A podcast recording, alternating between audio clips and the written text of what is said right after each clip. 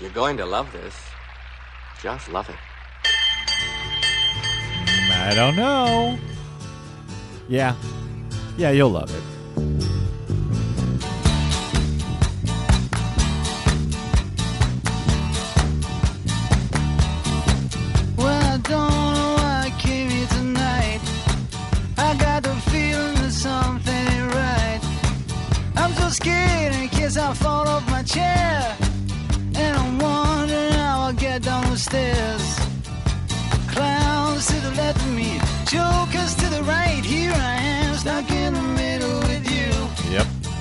Yes, I'm stuck in the middle with Pish you. posh. Not scared at all. Wondering what it Stuck in the middle with you, live from Pacifica Radio's hard to keep a KPFK smile from my face. 90.7 FM in Los Angeles. 91.7 FM KYAQ on the Oregon Central Coast. Coast to coast and around the globe on kpfk.org, on the Stitcher app, on the TuneIn app, on the iTunes, on the Progressive Voices channel, Netroots Radio, Indie Media Weekly, FYI Nation, RadioOrNot.com, and now on Radio Free Brooklyn. What up, Brooklyn? And of course, five days a week on Radio Sputnik. Welcome to the Bradcast. I'm Brad Friedman, your friendly citizen investigative blogger, journalist, troublemaker, muckraker, all around swell fellow, says me, if not you. Uh, this is the Bradcast. Uh, oh, from bradblog.com. Did I mention that? Uh, and if you don't think I'm a swell fellow, you can let me know at bradcast at bradblog.com, or you can just follow us on the Twitters and the Facebook at the Brad Blog. All right, welcome. Let's see, uh, a lot already. Uh, uh, weeks barely started. It's already shaping up to be a very busy week. Uh, following a, a shootout, a shootout, a Texas shootout over the weekend, where nine were shot, nine were killed, nine members of uh, rival biker gangs in Texas at the Twin Peaks restaurant. Once again, sullying the name of one of my favorite television programs which is coming back, by the way, in 2016. Um, uh, nine were, were shot in this in this gangland fight, this rival biker gang fight, and killed. I should say nine killed. I don't know how many were shot, but the day after the shooting on Monday, the uh, the the the Texas uh, Senate was back at it again. Hearing a bill, according to the Associated Press, to expand gun rights in the Lone Star State. The bill uh, is expected to pass to reach uh, Republican Texas Governor Greg Abbott's desk, who is expected to sign it. He has said he, he supports this new open carry law, which would allow licensed gun owners to openly carry their weapons in public. and that, of course, they were meeting the day after nine were killed in this uh, in this in this event in Waco, Texas incredibly enough. Uh, about 170 bikers were taken into custody after that shooting. And uh, let's see here, the, Everytown for gun safety, a, spokes, a spokeswoman uh, for that group uh, who is against this measure says, quote, we don't currently have a campaign on Twin Peaks, but we are opposed to any establishment that serves alcohol allowing firearms guns and alcohol just don't mix. Well, that's where you're wrong, apparently, according to the Texas state legislature. They mix great, and they can't wait for there to be more guns in bars. Early indications, according to CNN, are that four of the nine who died in the Texas shootout were killed by police, according to law enforcement sources. But of course, that's from CNN, so take it with the grain of salt that CNN has earned over so many years. We'll see if they're right about that. Interestingly, uh, we didn't see a. Uh, where, where, are all the people uh, freaking out about these thugs uh, at the Twin Peaks restaurant? Why aren't they calling in the uh, national? Uh, what is it? The state guard. The National Guard with declaring the- a state of emergency, rounding up. Uh, hundreds of people and arresting them randomly. Why doesn't that happen down in Texas in Waco? You I suppose? don't know. They're, they're, I- it might. I don't know. I'm trying to think about what the difference What's the might difference be. between this gathering of bikers in Waco, Texas versus a gathering of angry let's. Mm, I can't think of what the difference might be. in Ferguson, Missouri, Ferguson, places, you know, yeah. the Freddie Gray protests in Baltimore, you know, yet there's such a difference in the police presence and, and how the police reacted to this group of people with guns. and the police were there at the time that it all started, and yet in yes, in Texas. in Texas, and yet they weren't rounding up people. They weren't bringing in tanks Or and, and militarized. Where was the tear Yeah, gas? I, I can't understand what is different some about difference that. If- somewhere in there. If you can spot any difference, feel free to drop us a line, bradcast at bradblog.com. Uh, coming up in a bit, by the way, we will be joined by Seattle City Council member Mike O'Brien. Very interesting thing going on right now, right now in Seattle as we talk. Uh, folks uh, protesting up there at the Port of Seattle, taking to the water in kayaks, trying to stop Shell Oil from taking their huge rig up to the Chukchik Sea. Did I say that right? no Chukchi. Chukchi, Chukchi Sea up in the Arctic. That's Desi Doyen, of course, our producer, uh, my co-host on the Green News Report, and my uh, corrector of all words and And a good speller, too, and I might excellent add. speller, right? And she sings well too. Uh, they're trying to stop this uh, this Shell Oil, this adventure that is underway once again after a disastrous misadventure by Shell Oil back in 2011. Well, Shell Oil is trying again to drill for oil up in the otherwise pristine Arctic, and the uh, the peoples of Seattle seem to be against it. And we will talk to Seattle Councilman Mike O'Brien, who himself was out in a kayak protesting as this huge, enormous uh, oil rig pulled into the into the port of Seattle, and in possible violation of the law. We'll find out.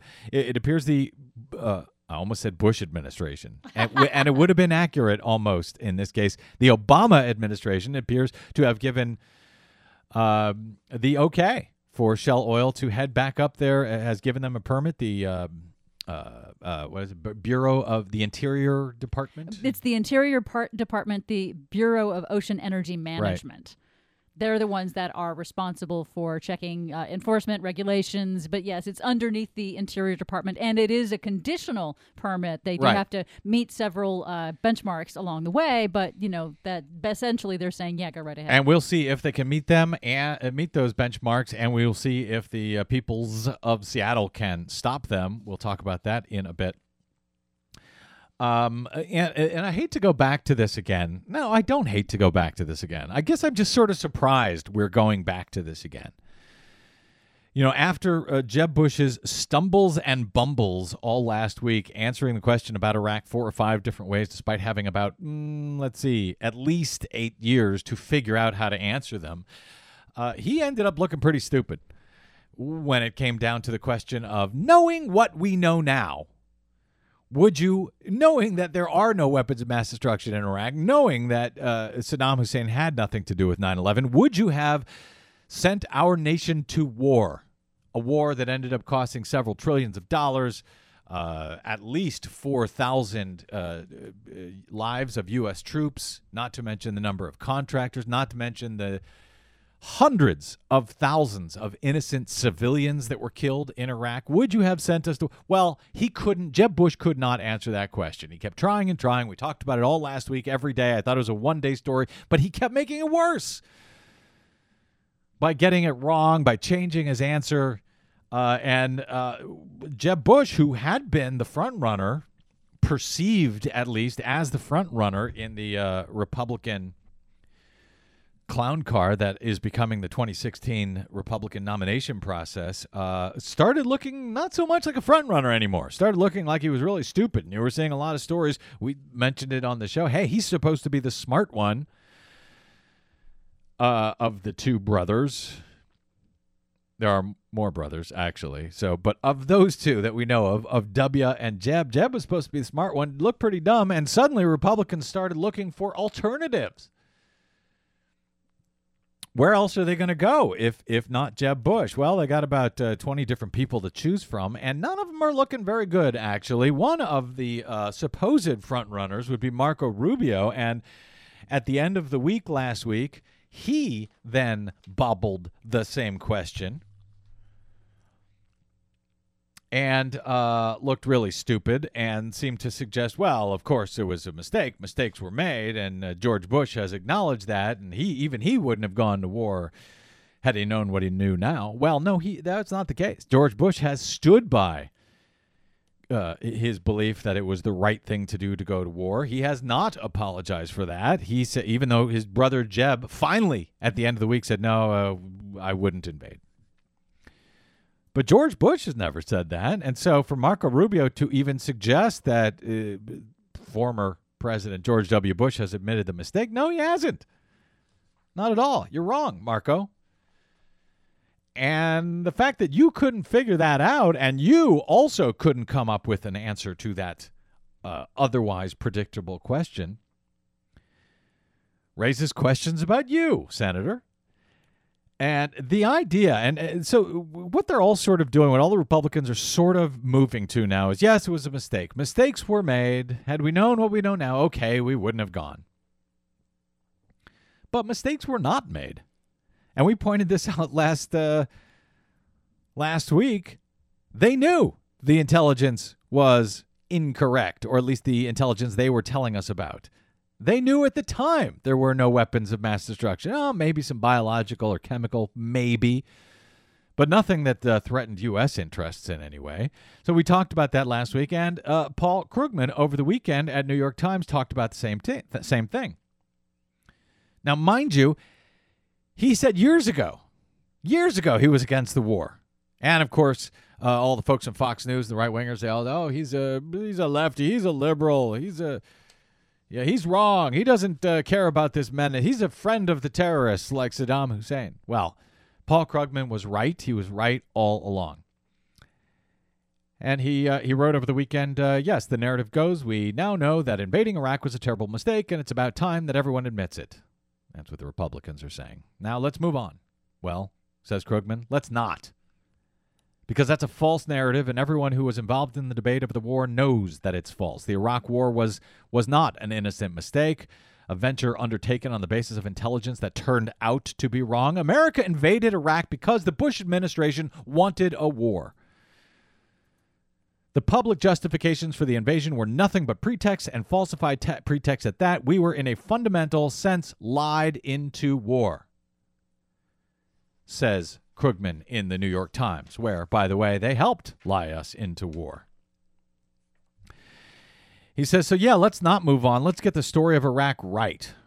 From a national point of view, the invasion was a mistake, but it was worse than a mistake. It was a crime. And he's absolutely right. It was a crime, and it was a crime that no one, no one to this day has been held accountable for.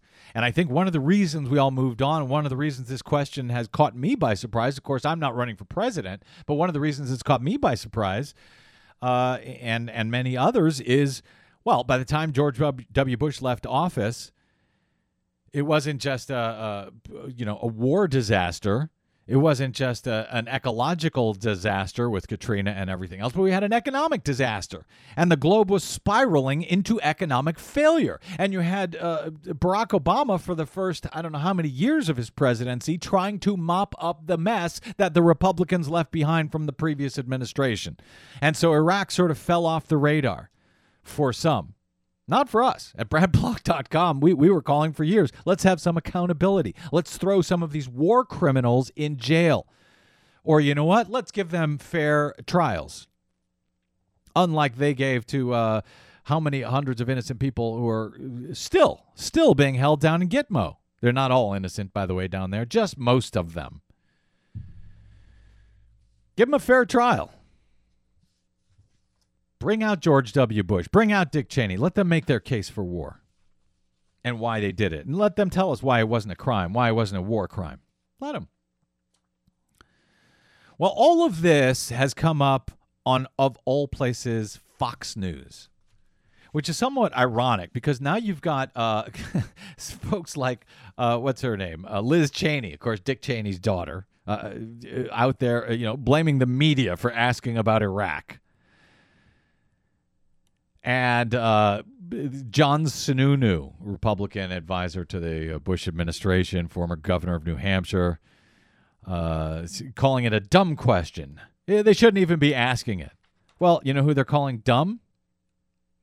They're calling, let's see, uh, Megyn Kelly, Sean Hannity, Chris Wallace on all on Fox News because they're the ones who are asking these questions that guys like Jeb Bush and Marco Rubio don't seem to be able to answer. It became a uh, comedy of errors, I, I think, over the weekend on Fox News when Chris Wallace had on Marco Rubio, which led Kevin Drum at Mother Jones to uh, write, an, uh, write a, a piece headlined Marco Rubio is a moron. And I think he might be. So listen to the way uh, this this went down with Chris Wallace over the weekend on Fox News Sunday. We did not edit this. This is, I believe, what went out on air. Uh, I'm taking out just the end a little bit here because it's already a bit long, but I'm going to go ahead and play you the full two minutes of this uh, exchange between Chris Wallace and Marco Rubio, who about six weeks ago had been asked about it uh, somewhere. I can't remember, uh, and he said, "No, no, it, it was not a mistake. It's it's good that we got rid of Saddam Hussein. There was there was no mistakes made in that regard." And then, of course, since all of this is blown up, he changed his tune and he said, "Well, of course, knowing what we know now, eh, we wouldn't have done it." But anyway, it turned into a comedy of errors with that uh, liberal media over there on Fox News, Chris Wallace and Marco Rubio on Fox News Sunday. Given what we know now, would you have invaded Iraq back in 2003? As we all know, Jeb Bush had a tough time answering that this week. Here's what you've had to say. Was it a mistake to go to war in Iraq? No, I don't believe it was. The world is a better place because Saddam Hussein doesn't run Iraq. After finding out there were no weapons of mass destruction, would you, if you knew that, have been in favor of the Iraqi invasion? Well, not only would I not have been in favor of it, President Bush would not have been in favor of it. And he said so. Senator, isn't that a flip? Six weeks ago, it made sense to invade Iraq in 2003. Now you say it was a mistake. No, they're two different questions. It was not a mistake. The president, based on this is the way the real world works. The president, based on the information that was provided. But she was saying uh, based yeah, on the information. Uh, no, no, but look, there's. She was saying based on the what we know now. Well, based on what we know now, a lot of them. Based on what we know now, I wouldn't have, you know, thought Manny Pacquiao was going to beat uh, in that in, in, that fight a couple I know, of weeks but ago. you did ask the same question, and you said it no, it was not sense. the same. No, it was not the same question. The question was whether it was a mistake, and my answer was it's not a mistake. I still say it was not a mistake because the president was presented with intelligence that said Iraq had weapons of mass destruction. It was governed by a man who had committed atrocities in the past with weapons of mass But, destruction. but what she asked you was, was it a mistake to go to war with Iraq? It was not a mistake given the fact that what the president knew at the time. No, she didn't say that. She just said, Well, was it a mistake? That's not the same question. The question I was asked is what you know now. Well, based on what we know now, I think everyone agrees was it a we still- mistake? Was it a mistake to go to war with Iraq? Uh, two, it was, I'm asking you just- Yeah, I understand, but it's not the same question. but I'm asking. But that's the question I'm asking you. Was it a mistake to It was to not a mistake for the president to decide to go into Iraq because at the time he was I, told. I'm not asking you that. I'm asking you. In hindsight, Yeah. well, the world is a better place because Saddam Hussein is not there. So it I wouldn't characterize it. But I don't understand the question you're asking. I'm asking you, president- knowing everything, as we No. sit here in 20, But that's not the way presidents don't. A president cannot make a decision I on what someone might know in the future. But that's what I'm asking you. Was it a mistake? It was not a mistake for the president to go into Iraq based on the information he was provided as president. So uh, clear as uh, mud, I guess. That was Fox News with Marco Rubio, and he's having that much trouble a- answering his question. Says uh, uh, Kevin uh, Drum over at Mother Jones. He says, and I agree with it. The truth is, I don't care about Rubio's actual position on the Iraq War. The guy's trying to run on a platform of more hawkish than thou, and that's pretty much all I need to know. Most of the time, he sounds like a 10 year old trying to sound tough in front of the older kids. He says, but I'm seriously beginning to wonder if he has a three digit IQ. After Jeb Bush's week long debacle trying to answer this question, every Republican candidate, candidate ought to have their own answer figured out. And not just figured out, by now, their answers ought to be poll tested, cut down into nice little sound bites, smoothly delivered so you'd never even know this was a tricky issue in the first place. But no, Rubio. Rubio sounded like this question came as a total surprise. Seriously, Marco? This guy does not sound like he's ready for prime time, says Kevin Drum. And that was the friendly media on Fox News. Now I said I didn't cut any of that, and and I only I cut off the end there, but I, I well, okay, th- there was a little bit more to it that that I didn't play you, and and uh, I, well, go I guess Desi, let's let's go ahead and play the, the full clip so they can get an idea of what it was really like uh, between Rubio and Wallace, because we couldn't you know play that forever. We had to cut out some. Here's a little bit of what we cut out. You know the guy's names on the baseball team? Yes. Well, go ahead. Who's on first? Yes. I mean the guy's name. Who? The guy playing first. Who? The guy playing first base. Who? The guy on first base. Who is on first? What are you asking me for? I don't know. I don't know. What do you mean? Did you know now what you knew then? No, we didn't know now what we know then. If we knew now what we knew then, he didn't know what we knew now. Did you know it now? No, I didn't know. Oh man, man, and these are the front runners: Jeb Bush, Marco Rubio. I guess we move down to uh, well, let's see some of the uh, some of the uh, the felons. I guess uh, uh, Perry, Texas. Uh, what's his name? Well, he's not Rick a felon Perry. yet, He's but not- he is. Uh, he is indicted. the indicted uh, Rick Perry. He'll be jumping in the race uh, very soon. It looks like he's announced. Chris Christie. Who knows if he'll be indicted or not? So that's that's who we go to at this point. Uh, so I, you know, I used to apologize last week. I was apologizing for covering this, but uh, you know what? We need a reckoning. We have never had a reckoning in this country on the issue of Iraq. No one has been held accountable, and now we're looking at a bunch of guys who are running for the uh, highest office in the land, who not only supported the war, but who have since not come out and recognized that A, it was a mistake, or B, that it was not even a mistake in the first place, that we knew that it was wrong. It was a purposeful decision, it was a lie, and it was a crime. Over at uh, Bloomberg News, Jonathan Bernstein uh, says here he offers some better questions for the media to be asking. And uh, he's right. There are better questions. If all of this was a mistake, if the uh, uh, intelligence was flawed, etc., then how would you, Mister or Mrs. Candidate, afford uh, avoid that? And by the way, they ought to be asking the same thing to Hillary Clinton because she too i- i- voted in favor of the war, though she has since said uh, that was a mistake and that she was wrong. So here's one question: As president, what would you do to ensure that advisors with an agenda don't steer you into a foolish policy? Since many now claim that George W. Bush was misled. Other Republicans are saying that, uh, well, he reacted appropriately to the faulty intelligence. Okay. The intelligence wasn't really faulty, but even if that was the case, Mr. Candidate, how would you guard against basing decisions on faulty intelligence? Others have said, oh, everybody was just following groupthink, go working together, not questioning. So, what would you do as president to prevent groupthink? asked Jonathan Bernstein. These are great, uh, great questions. I hope they will be asked. I hope we continue to talk about the folly that was Iraq because if we don't, we will repeat it. We'll probably repeat it anyway.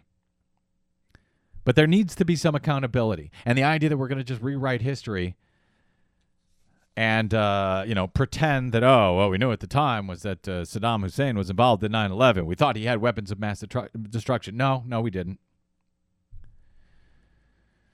So, since even the Republican candidates now seem to agree that mistakes were made during the occupation, what should the president have done differently to achieve better results? Great question. Ask that of Marco and Jeb. Good luck uh, helping them even to understand that question, apparently, or any of those questions. These guys are not the brightest bulbs in the pack. Man. All right. Quick break. Straight ahead. Uh, Seattle City Councilman Mike O'Brien will join us to talk about uh, the new mess up in the Arctic. I'm Brad Friedman. This is your Bradcast.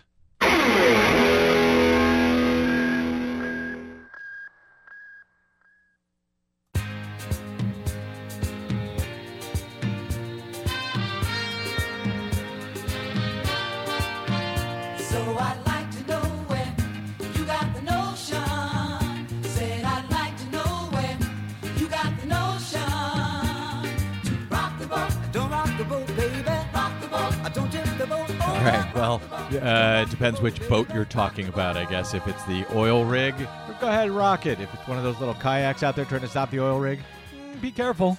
All right. Welcome back to the Bradcast. Brad Friedman from bradblog.com. Uh, thanks to the burning of fossil fuels such as oil and coal, the Arctic is now warming at an alarming rate, as you all know. That means, of course, there's a lot less ice up in the Arctic thanks to the burning of oil and coal. And guess who benefits from that? The oil companies, naturally, as the loss of sea ice means that they can now actually get rigs up into the otherwise previously frozen Arctic to drill for even more oil so we can burn more fossil fuels so we can do even more drilling in places that we never could before. In 2011, uh, as oil companies began looking at the uh, at the Arctic and the Chukchi Sea, which is now much more accessible than ever, uh, U.S. Coast Guard Admiral Robert Papp, at the time he was the commandant of the U.S. Coast Guard, testified before U.S. Senate hearing on all of this and said that if something goes wrong up in the Arctic with one of these drills, mind you, this was a year after the Deepwater Horizon disaster in the Gulf of Mexico. Um, if something goes wrong like that up there in the Arctic, in the otherwise pristine waters, the Coast Guard, he said, was not uh, able to sufficiently respond to anything that went wrong. Here's a here's a comment from Coast Guard Commandant Robert Papp back in 2011 in the U.S. Senate. Our current Arctic capabilities are very limited. We have only one operational icebreaker. We do not have any coastal or shoreside infrastructure.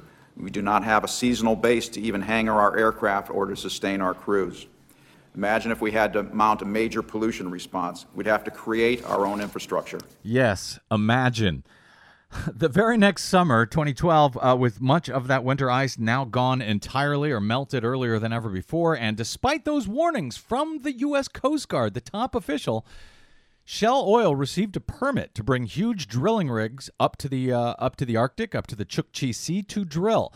The result was a comedy of errors, with their huge oil rig eventually running aground in the rough seas, another vessel uh, catching fire. Suffice to say, enough disasters took place that Shell decided it was too difficult to drill up there at all over the summers of 2013 and 2014, and they didn't go back. This year, however, they have once again applied for a permit to try and drill up in the pristine waters of the Arctic, and conditional approval has now been granted to them by the Obama administration's Department of Interior. Last week, a huge offshore drilling rig arrived in the port of Seattle, where it was greeted by hundreds of protesters on kayaks in Elliott Bay, uh, part of the shellno.org campaign.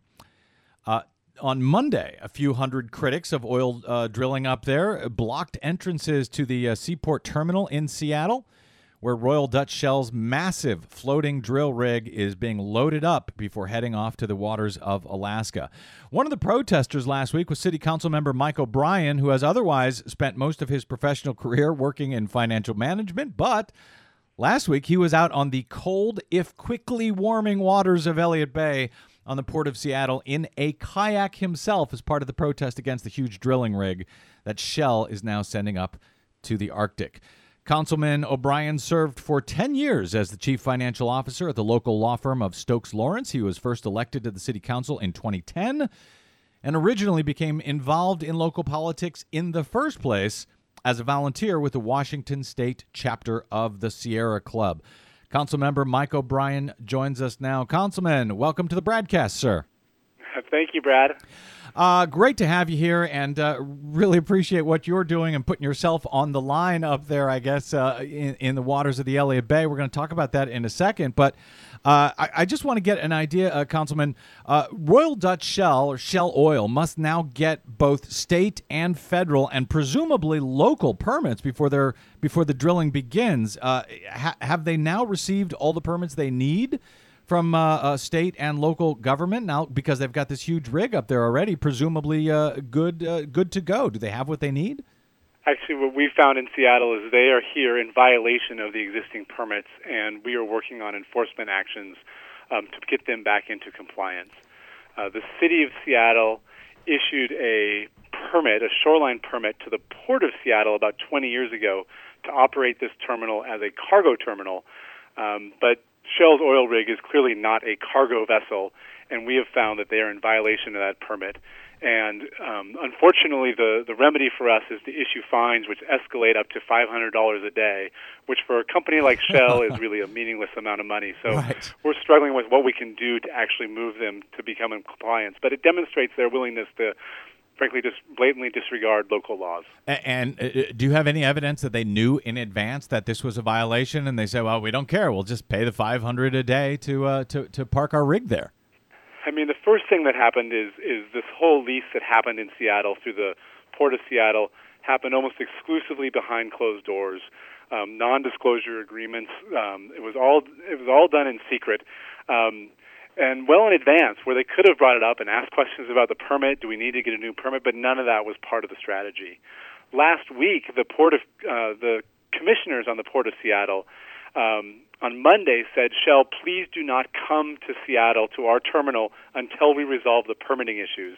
On, on late Wednesday night, early Thursday morning, they pulled anchor from Port Angeles and towed that rig into Seattle. Um, and I was one of the, the folks on kayaks out there on Thursday afternoon when it actually came into the port in violation of what the city said to do and even what the port itself said to do. Are, are there any laws that, as a, uh, a, a councilman, that either exist or can be created at this point to say, uh, you know, no no drilling rigs allowed in in the port of Seattle? Um, there may be laws like that. We're exploring our options the kind of reality on the timeline we're on is that none of those laws would take effect for at least a month or so. Mm-hmm. And so, what we would be mostly looking at is um, how to prevent that drill rig from coming back to Seattle next fall once it completes its Arctic exploration, assuming the wreck of the Kulluk doesn't happen again and it's destroyed and has to be scrapped. We don't want that coming back to Seattle. And, and the Kulluk, that was the that was the rig they tried in uh, back in 2011 that uh, ended up going ashore, becoming a scrap metal because uh, it was such a disaster. D- is there any other? So it, it, sounds like.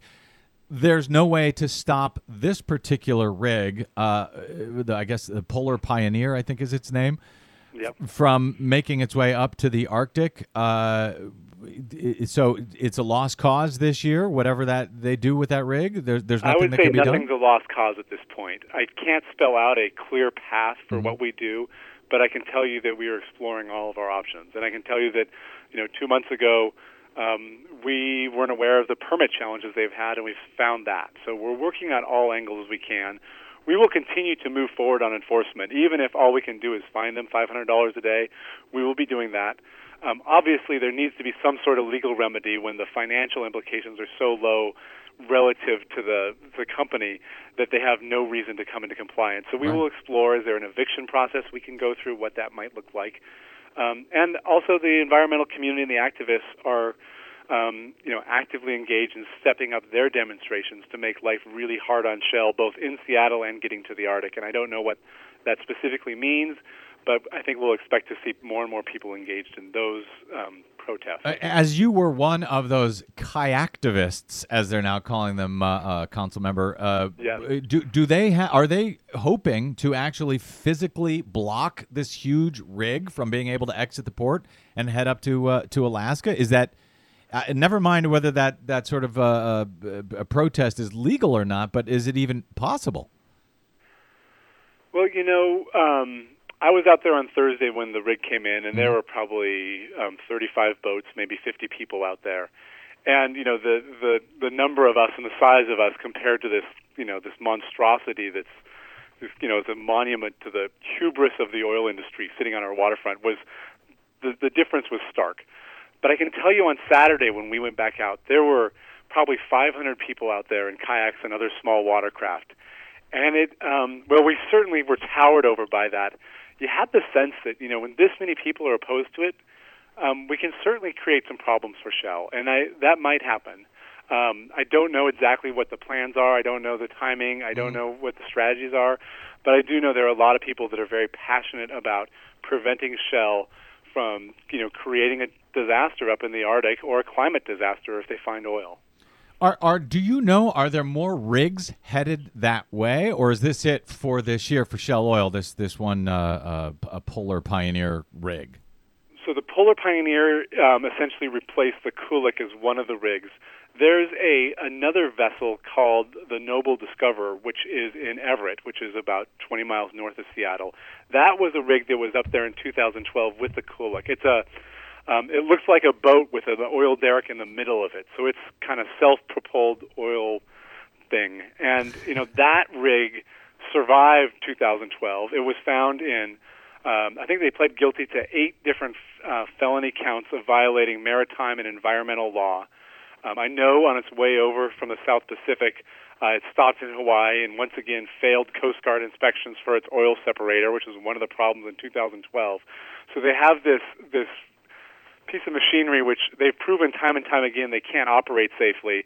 That will be the sister um, rig that will be up in the Arctic, as far as I know, with Shell this summer. And and those felony charges that you, say they they pled guilty to them.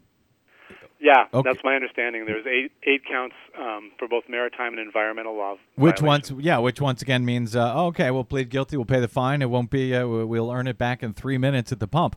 D- uh, those were felonies that were actually committed during their last adventure uh, or misadventure up up in the Arctic and back in 2011. Correct. And and they're still at it again. So it's like th- these fees, these fines don't seem to matter. Uh, Councilman, have you heard from or, or spoken to anyone in the uh, in the federal government about this? The uh, uh, Bureau of Interior, I guess, is the one that gave them this conditional approval. Approval. What were they? What were they thinking? And do they just not have the federal laws to say no to a request like this from Shell Oil to drill up there? Well, you know, the city council, all nine members of the city council, and the mayor of Seattle, we sent a letter to Secretary Sally Jewell, the Secretary of Interior, in advance of her issuing the permits. Um, and Sally Jewell is a product of Seattle. She used to be the chairman, uh, chairwoman of REI, um, asking her not to issue those permits. Um, unfortunately, uh, the Obama administration and Secretary Jewell have gone forward and um, kind of started to open that path for drilling in 2015. So, to the extent there's been a conversation, it's been a letter writing conversation. We're disappointed in the direction the, the federal government is taking from the drilling permits. The Coast Guard's a different uh, different agency, and they um, to date they seem to be very taken very seriously all the requirements that need to happen. And I believe that before this drill rig can head back to the Arctic, it needs to pass some Coast Guard inspections. I don't know the extent of those and the likelihood of what they will pass or fail those. Um, but I believe that's why they are here in Seattle to do that work. So there are a number of, of uh, choke points, I, I- I'll, I'll call them, uh, between now and those rigs actually opening up the Arctic to drill where they could be stopped. Uh, you heard, uh, I, I believe you could hear the um the comment from uh, at the time uh, Commandant uh, uh, Robert Papp of the U.S. Coast Guard warning that we don't have facilities to respond up there. I- I mean that's that seems to me quite troubling in and of itself, uh, uh, setting everything aside. But are there other ports? Of call that Shell Oil or any other oil company, I guess, that wants to do this can use other than Seattle. If you guys come up with a way to stop them from doing this, do they have any other options uh, to use as a home port for these uh, drilling adventures? I don't believe they have good alternatives because I don't think they would have brought that monstrosity into Seattle, um, knowing the the commitment to environmental protection that the people of Seattle have. If they had better alternatives, I'd heard that the choices were basically Seattle or Dutch Harbor up in Alaska, and part of the problem that happened in 2012 was that they raced to pull the Kulluk out of Dutch Harbor before midnight on New Year's Eve, before they would have to pay more taxes in Alaska, and the, the the ship wasn't ready to go. And so, you know, it's, it's this track record of this company that's already spent seven billion dollars trying to drill for oil in the Arctic with nothing to show for it, um, skirting laws, trying to avoid paying taxes, making bad decisions for the safe, the public safety or the safety of the environment, um, all so that they can make more profits from the, the pump. Well, let me ask you this, uh, maybe to play the devil's advocate here, uh, uh, Councilman Mike O'Brien. Um, why shouldn't they? They're in the business of, of drilling for oil.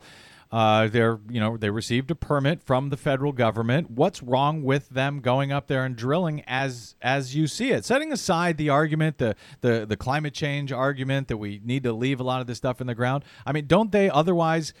have the right to go drill oil. We we need it. We burn it. We use it in this country and everywhere else. What's what's the problem here? Why is this give you- different than any other drilling operation? In other words, I'll, I'll give you two answers on that. The first is um, there's international consensus around climate change, and even the U.S. government has signed on to a commitment that we will not allow global temperatures to increase more than 2 degrees Celsius. And the science is pretty clear beyond that, that if we need to maintain that 2 degree, uh, within that 2 degree temperature increase, we already have three times the fossil fuel reserves on this planet um, to cross that, meaning two thirds of the fossil fuels we've already identified need to stay in the ground if we're going to prevent crossing that two degree threshold and catastrophic climate change. Shell is trying to say, no, the three times we already have is not enough. We need to go to the Arctic and get more to make that problem even more, even worse. So, from a climate perspective, it's just it's ludicrous that we're even having this conversation. From an economic perspective, it's also not clear that Shell is making sound decisions. Um, every other oil company has pulled out of the Arctic because it's it's a very expensive environment to operate. It's very risky. The technology for oil drilling is largely not around ice and frozen areas. Um, as I've mentioned, Shell has already dumped about seven billion dollars into this um, endeavor, which is probably the reason why they're still doing it because it's this fallacy of sunk costs that they just are being stubborn and can't walk away from. But I believe there's a chance that with the the protests, the bad publicity, the other regulatory hurdles that they still will need to go through, it may be the, the straw that breaks the camel's back, and we may see the end of Arctic drilling um, this summer here in Seattle and in the Arctic. Oh man, that would be encouraging. Uh, in the minute or two left uh, we have here, uh, Councilman, what's the uh, what's the local take on this issue? Are are residents or, local residents against this, or is this just an activist thing? Is this a small group, or, or, or are you able to tell what your constituents are saying about this? It's a great question. You know, and as a politician, I'm always trying to um, understand what my constituents are doing. So this has been an issue that's been on the forefront of of our work here in the city going back to January, and I can tell you that.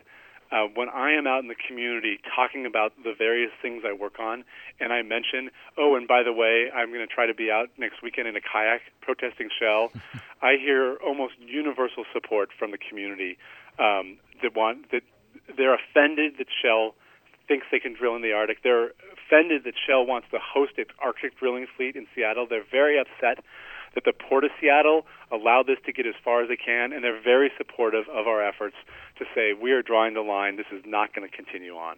And so um, I feel very uh, I feel very reassured by the people of Seattle in this region that we all universally think this is a crazy idea. Yeah, apparently, you do because you got in a in a kayak to uh, make your voice heard. What you're a councilman, not an activist. What what led you to, or maybe you are an activist too? What led you to taking uh, you know taking to the bay? Uh, in a kayak as a form of protest here. Why do that instead of using your uh, uh, powers as an elected official? Well, I'm trying to do both. Um, as you mentioned in my intro, I've been a volunteer with the Sierra Club for about 15 years now. Um, and so I do come from a kind of community organizing activist background a bit. Um, the thing that really triggered it for me, Brad, is that this issue around climate change is is one of the central issues that I've spent uh, you know over a decade working on, and we have to do some some really hard structural changes to our society to get weaned off fossil fuels and oil. Um, and we have to find new jobs for those people working in those industries. We have to, you know, be very methodical about how we transition our economy off of fossil fuels. While we're doing that hard work, we cannot make big steps backwards. And Keystone Pipeline is a big step backwards. The oil trains coming out of the Bakken oil fields are a big step backwards. Coal exports through the Northwest are a big step backwards. And shell drilling in the Arctic and opening up the whole Arctic under that ice shelf that was previously protected as a new potential oil reserve is a huge step backwards. And for me, because it's happening right here in my city on my waterfront, um, I, I frankly can't just stay in my chambers and work on this. I felt the need to get out there um, and join with my fellow citizens to be part of the, the activity on the water. I've pointed folks to shellno.org, which is uh, a website where they're, they're helping to organize these protests. Are there anything that other folks around the country, around the world, frankly, we go out around the world with the, with the BradCast, uh, is there anything that folks can do who are not in Seattle? Or even if they are in Seattle, where, where would you point folks to go to, uh, to help out on this effort, uh, Con- so, so shellno.org is definitely the, the central organizing space for all the actions that are moving forward. Um, I would encourage anyone in the region, and we had people, I think, from throughout the Northwest coming to Seattle last weekend to partake in the, the peaceful demonstration. I would encourage people from around the world to continue to elevate this discussion locally. Um, it's important that the whole world sees that companies like Shell that have so much money and so much power to disregard the health of our planet and our people um, need to be held accountable and not do this. Shell is an energy company. They can be investing in renewable resources just as well as they can in oil, and they're just being stubborn because they see money to be made in this. And we need to make it clear that as people and citizens of this planet, we're not going to allow that behavior to be tolerated anymore. Great point. Uh, the fact that these oil companies now call themselves energy companies, but they don't seem to be uh, spending quite as much time or energy, uh, it- as it were, to uh, to tap into uh, solar and uh, geothermal and all kinds of other renewable, clean energy sources. City Council member Mike O'Brien, really appreciate your, your work up there and uh, your willingness to join us to discuss it today. I hope you'll you'll stay in touch with us as this moves forward. Absolutely, Brad. Thank you, sir. Okay, a quick break, and then we're back with more BradCast, including a 10,000 year old Antarctic ice shelf that will disappear by 2020. Oh, brother. Uh, oh, and uh, religious freedom in Indiana again. Will it apply to a Rastafarian's pot charges? We'll find out right after this. I'm Brad Friedman. This is your BradCast.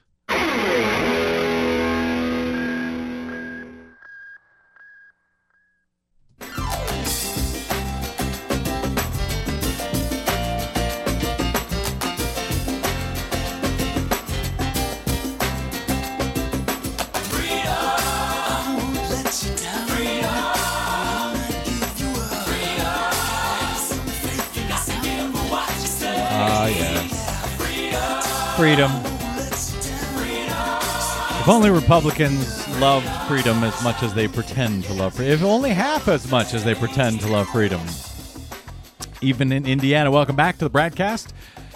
Brad Friedman of bradblog.com. We will get to this uh, Indiana freedom story or lack thereof in a moment. My thanks to City Seattle City Councilman Mike O'Brien. He was great.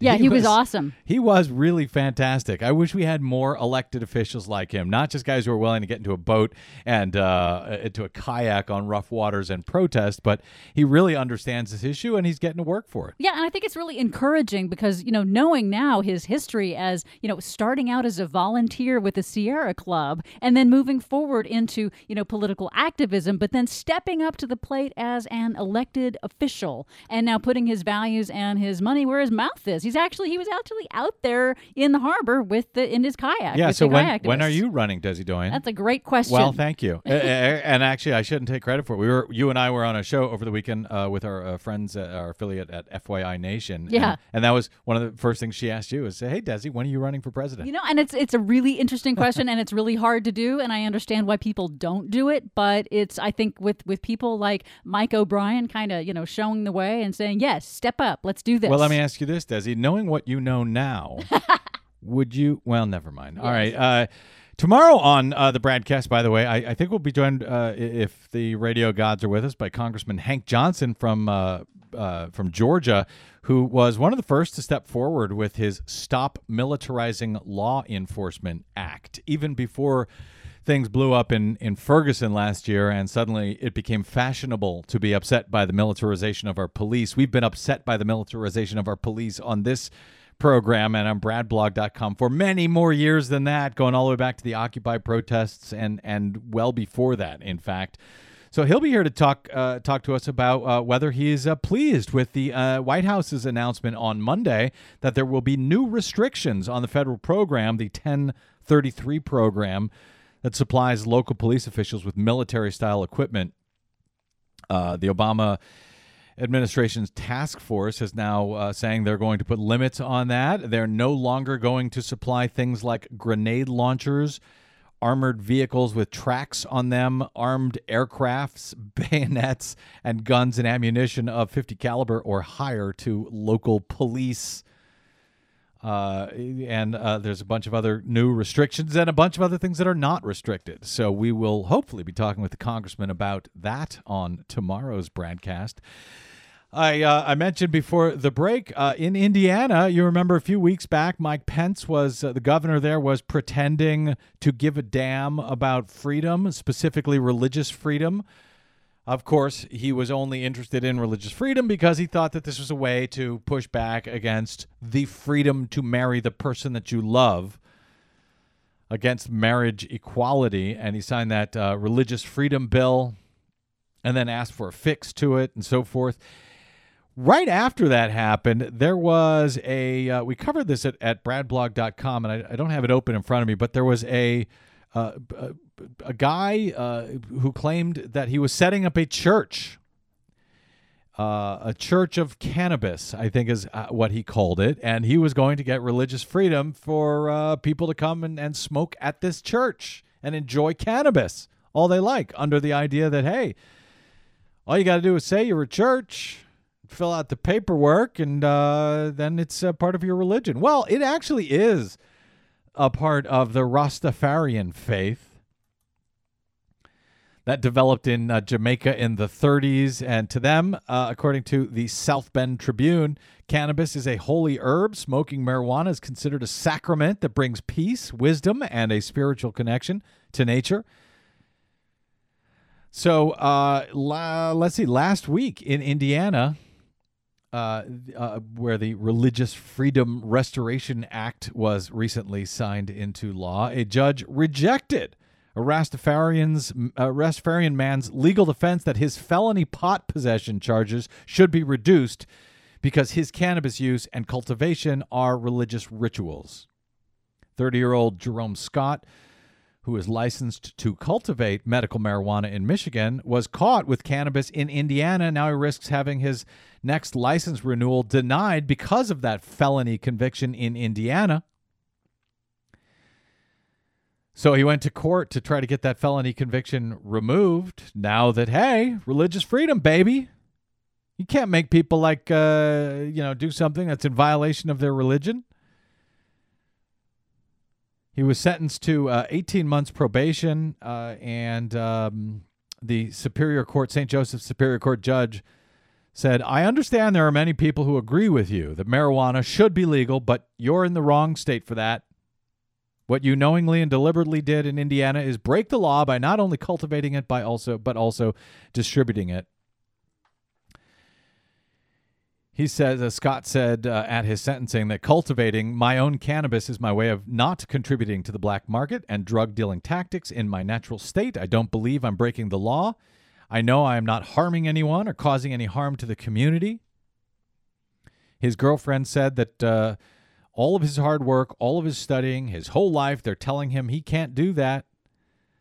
And she feels that the fact that the felony con- uh, conviction could prevent him from continuing to cultivate cannabis for patients in Michigan is unjust. Well, in uh, the, at least this court in Indiana disagrees and uh, thinks it's perfectly just. And uh, religious freedom? What religious freedom? Well, some religions are more equal than others, you know. Apparently so.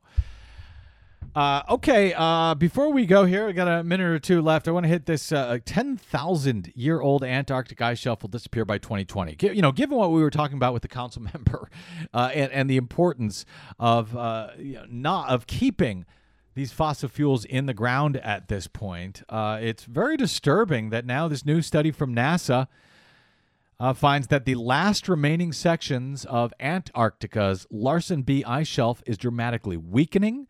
The study predicts that what remains of the once prominent ice shelf, a thick floating platform of ice, will most likely disintegrate completely before the end of this decade. Yeah, that's kind of a big deal. Kinda, yeah. The flow uh, is creating um, cracks in the ice shelf. The uh, they've uh, this, NASA found evidence that uh, the ice shelf is flowing faster and faster and becoming more fragmented. Uh, uh, Ala Khazendar of NASA's Jet Propulsion Laboratory says these are warning signs that the remnant is disintegrating. Although it's fascinating scientifically to have a front row seat to watch the ice shelf becoming unstable and breaking up, it's bad news for our planet. The Larsen B ice shelf has existed for at least 10,000 years and now it's rapidly disintegrating and uh, it, it, partially collapsed already in 2002 no one had ever witnessed a large ice mass like that disappear so quickly in just six weeks. It just disappeared. And now they're worried that the rest of the ice shelf uh, which is now a, a little bit smaller than rhode island it had been larger than connecticut now it's smaller than rhode island they're afraid it will be gone by 2020 and what's weird about this is that remember these ice shelves that stick out over the water, they're like doorstops or retaining walls. When that ice shelf itself disintegrates, then all the big glacier that it's holding back on land on the continent of Antarctica starts to push faster into the ocean. So the doorstop is going to be taken away. Yeah, that's not what's weird about this. That's what's Desi. scary That's about what's it. terrifying about this. Point taken. Or we could just ignore it completely. Act like it's not there. Act like it doesn't uh, exist, and it's all our imagination. Hey, climate changes. Sure, it's been there for ten thousand years. Yes, it's going to leave in uh, d- days, but you know, uh, stuff happens. Uh, tune in uh, tomorrow for the next terrifying adventure of the BradCast. My thanks today to uh, our producer Desi Doyen, to Seattle City Council member Mike O'Brien, and of course to all of our affiliates and particularly you, the listener. Really appreciate you tuning in and spreading the word about the BradCast. You can and should contact me if you like via email, bradcast at bradblog.com, or even better, follow me on the Twitters and the Facebook at the Brad Blog. Until we meet again, uh, you can find me on the Twitters and, of course, at bradblog.com. I'm Brad Friedman. Good luck, world.